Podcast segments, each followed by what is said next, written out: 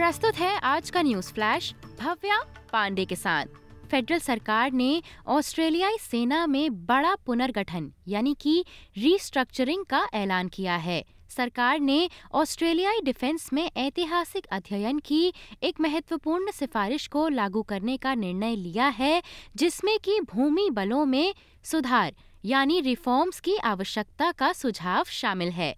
Deputy prime minister और defence minister Richard Marles का इन रिफॉर्म्स पर कहना है कि सरकार ये सुनिश्चित करना चाहती है कि ऑस्ट्रेलिया के पास एक ऐसी सेना हो जो कि आने वाले भविष्य पर केंद्रित हो। वहीं विक्टोरिया की प्रीमियर जसिंटा एलन ने कार्यकाल में अपने पहले दिन कहा कि महिला राजनेताओं को अलग मानकों पर इसलिए रखा जाता है क्योंकि लीडरशिप पोजीशंस पर केवल कुछ ही महिलाएँ मौजूद हैं। डैनियल एंड्रयूज द्वारा मंगलवार को अपने इस्तीफे की घोषणा के बाद बुधवार, यानी कि 27 सितंबर को, जेसिंटा एलन ने राज्य के उनचासवे प्रीमियर के रूप में शपथ ली। सुश्री एलन विक्टोरिया में उनचासवीं और जॉन केनर के बाद बनी दूसरी महिला प्रेमिया हैं। श्रीलंकाई क्रिकेटर दानुष्का गुनिथिलाका को सहमति के बिना यौन उत्पीड़न के मामले में क्लीन चिट मिल गई है बत्तीस वर्षीय खिलाड़ी को नवंबर में एक उनतीस वर्षीय महिला के साथ डेट पर जाने के बाद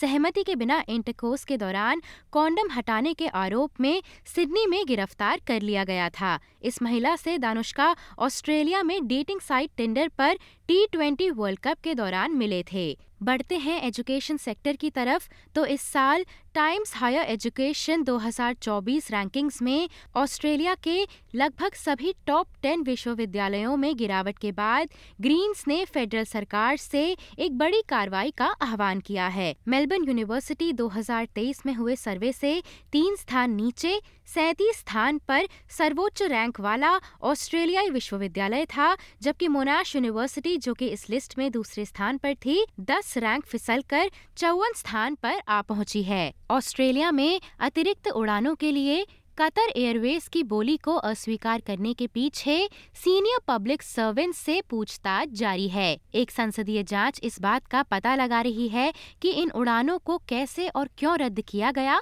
साथ ही ऑस्ट्रेलियाई लोगों के लिए हवाई किराए पर इसका क्या प्रभाव पड़ेगा। बात करें इन्फ्लेशन की तो फेडरल सरकार ने मूल्य वृद्धि के बीच ईंधन सब्सिडी की किसी भी योजना से इनकार कर दिया है। ये कल जारी आंकड़ों के अनुसार है, जो कि जीवन यापन की लागत में निरंतर वृद्धि का संकेत देता है। अगस्त में ईंधन की लागत नौ दशमलव एक प्रतिशत, गैस की लागत बारह दशमलव नौ प्रतिशत और बिजली की लागत बारह दशमलव सात प्रतिशत तक बढ़ी है। अब आते हैं रेफरेंडम पर तो पूर्व प्रधानमंत्री जूलिया गिलार्ड ने ब्रिटेन में रहने वाले ऑस्ट्रेलियाई लोगों से आग्रह किया है कि वे आगामी जनमत संग्रह में हाँ वोट करने के लिए आगे आएँ। जहाँ एक तरफ़ रेफरेंडम में कुछ ही दिन बचे हैं, वहीं वॉइस टू पार्लियामेंट के समर्थक लंदन में यस कैंपेन लॉन्च में एकत्रित होते दिखे बात करें भारत की तो भारतीय विदेश मंत्री सुब्रमण्यम जयशंकर ने कनाडा से कहा है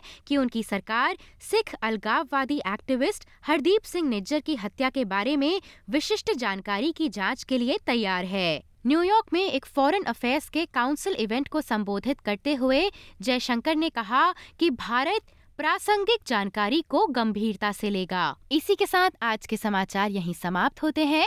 धन्यवाद।